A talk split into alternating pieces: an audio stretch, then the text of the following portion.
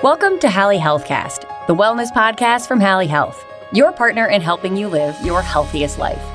Every episode on our podcast addresses a new topic important to your health and well being, bringing in expert doctors, therapists, advanced practice providers, and specialists who offer advice and answer your most pressing questions. Today's episode is all about food allergies May is National Asthma and Allergies Awareness Month, so it's the perfect time to learn more about this important topic. Here with us is Amy Earley Jessup.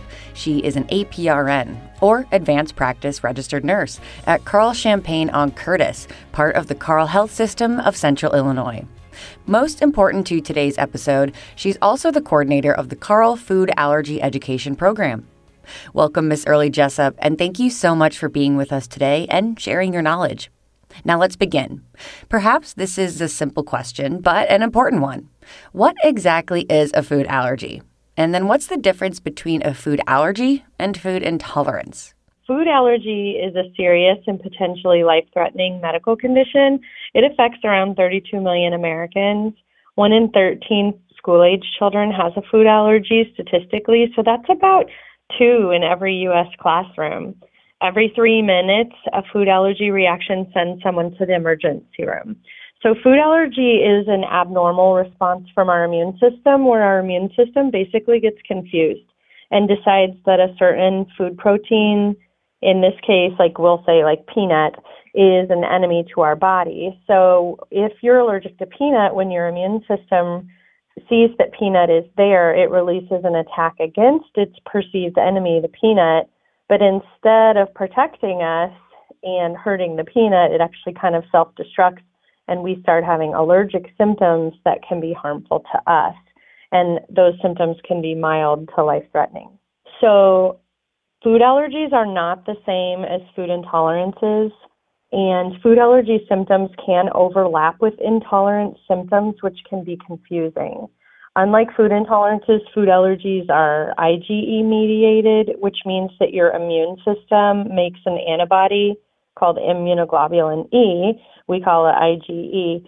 And when it detects the food that it doesn't like, it fights the enemy and releases the histamine and other chemicals what happens with food intolerance is more of a digestion problem. So when I think of food allergy versus food intolerance, think immune system problem versus a digestion problem. Food intolerances don't involve the immune system and more the digestive system, and they can cause great discomfort. They're not life threatening. So, food allergy, on the other hand, can be fatal. So, I think the best way to separate the two in your mind is an immune system problem versus a digestion problem. Great explanation. Thank you. Another question people might be wondering what are the most common food allergies? Sure. So there are over 300 foods that have been found to cause true food allergy, but over 90% of the time, a real food allergy is from one of the top nine allergens. Those are cow's milk, hen's eggs, wheat, soy, peanut, tree nut, and there are several tree nuts, fish with fins, fish with shells, and then a recently added ninth common allergen is sesame. All food allergies have one thing in common, and they're all potentially life threatening. So, of course, we want to take all of those seriously. Thank you. And how can someone tell if they have a food allergy? What are some common symptoms, and when should someone maybe get tested to see if they have one? Common symptoms of food allergy would be allergic symptoms that happen after you eat a certain food. And with a real food allergy, it's typically going to happen within two hours. So we certainly would encourage everyone with any concerns related to food allergy to discuss it with their healthcare provider. But symptoms that you would look for would be itching or swelling in the mouth or coughing, nausea, vomiting, diarrhea, abdominal pain, passing out. So there's a wide range of symptoms that can happen. But the most suspicious thing would be if someone had a repeatable issue with a food within two hours. Such helpful information. Now, I know you mentioned that allergies can be fatal. So tell us more about how harmful food allergies can be and how we should be taking them seriously. Food allergy reactions can vary and they are very unpredictable from mild to severe. So, for example, one person may start with a mild reaction symptoms and progress to severe symptoms. Or um, in another case, you may have where someone has mild symptoms for one reaction and then the next reaction is severe or vice versa. Mild food allergy reactions may only involve like a few hives or mild upset stomach, um, but some and many, up to 20% of food allergy reactions progress to more severe anaphylaxis, which is a severe allergic reaction where you can develop low blood pressure and loss of consciousness and things like that. So, so important to know. Thank you. And since I understand there's not yet a cure for food allergies, what are the best ways to avoid allergic reactions? For example, should people completely avoid foods with even a small trace of what they're allergic to? And other than not eating the foods, how else can people stay safe? Good question, also. It's a really common misconception that there's mild food allergies and severe food allergies.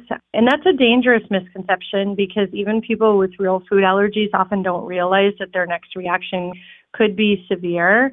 When someone has a food allergy at all, it's really important that the food protein is avoided completely. Our immune systems are super smart they also have a very good memory and they're very easily offendable. So, with a true food allergy, if the food protein is introduced even in trace amounts, our body will see it and it will cause a reaction that's repeatable every time. So it's important to read the labels on any food to make sure that the allergen isn't present, including labels that say like may contain or processed in a plant with because with those, there's about a 10% chance that the food is present. And if that food protein is present, let's say with peanut, the person that's allergic to peanut, their immune system will find it even if you can't visibly see peanut. So it's very important to avoid it completely. Now, in terms of treatment, how are food allergies treated and cared for? For example, what if you have a reaction because you accidentally ate something or you didn't know you had an allergy? What happens then? Right. So there is unfortunately no cure for food allergies. There are some great immunotherapies that are happening, but across the board, not everyone that um, has a food allergy can just go get, you know, one medical treatment and be not allergic anymore. So it's very important to be prepared for allergic reactions. That includes people that don't even realize they have the allergy. One thing that people with food allergies need to do is carry their epinephrine with them all the time in their two pack because research has shown over and over and over again that epinephrine is the only thing that can stop anaphylaxis in its tracks or more likely slow it down to give you some time to get to the hospital. Treatment for an allergic reaction, any severe reaction, epinephrine is the first line treatment, and there's nothing else, including Benadryl or inhalers, that are going to help. And getting the person to the hospital where they may need steroids, they may need other supportive care. So, right now, the only treatment is avoidance and treating reactions when they happen. Antihistamines like Benadryl or Zyrtec can be used for mild reactions, but again, um, you have to be very careful because antihistamines will not ever decrease the severity of a reaction or keep it from progressing to getting worse. So, epinephrine is a food allergic person's best friend, and we always need to keep it close. I'd like to circle back to staying prepared for allergic reactions, you know, especially when we're out in the world, restaurants, work, school. What do you recommend? Everyone with a food allergy, it's recommended that they have a plan of action that they can follow when a reaction starts to happen. In the state of Illinois, we have a great form, which is a food allergy emergency action plan. It is a medical legal document that's signed by your provider that orders the epinephrine, and we recommend that everyone with a food allergy carry this form with them because it tells you what to do for what symptom it's very helpful in an emergency where you can look at this form and go, okay, this form says that if you have shortness of breath, you should give the epi. and then call 911 and it gives you instructions step by step on what to do. This form is also mandated in the state of Illinois by the State Board of Education that this form is in place for every student in schools with food allergies and there is training that's required in schools for food allergy management, which is wonderful. So it's great to have that form with you at all times if you have a food allergy to help walk you through what to do. The training at the schools is great, and there's training for all sorts of areas of life, whether it's how to be a pal with a friend with food allergy, how to help save a life. Foodallergy.org has a huge amount of resources and videos and training modules for people in every walk of life on how to be food allergy aware and prepared. Just some great advice. Thank you. Okay, a couple final questions to wrap up our podcast. First, if a listener or their child or their loved one has a food allergy or thinks they have one, what else should they know or what else should they be doing? Food allergy is a scary thing to have if you think about it, it is scary to know that something that you eat, even accidentally, could end your life within the next few hours. It affects every second of every day for people who deal with food allergies. I think that it's important to empower yourself with knowledge and with good research and with tips and tricks to navigate this life. And the more knowledge we have, I think the less fear we have so I would recommend that people go to good sources like foodallergy.org and other good research entities to get their information from and empower themselves with that knowledge. And our last question What resources can you point our listeners to? Where can they find out more about food allergies? One resource that I've mentioned before is foodallergy.org. Another good one is the Academy of Allergy, Asthma, and Immunology website, which it's Quad AI, so it's AAAAI dot org. That is the researching body over allergy, anaphylaxis, immunology. So it's where our allergy providers go to look for resources. So that's another good one. Just make sure that you're sticking with some of the bigger names, bigger research when you're looking into resources for food allergy.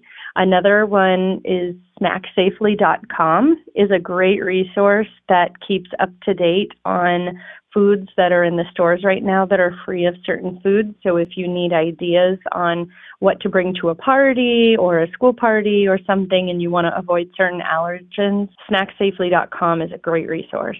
Well, these are some wonderful resources and information. Miss Earley Jessup, you've simply been a pleasure to have on our podcast.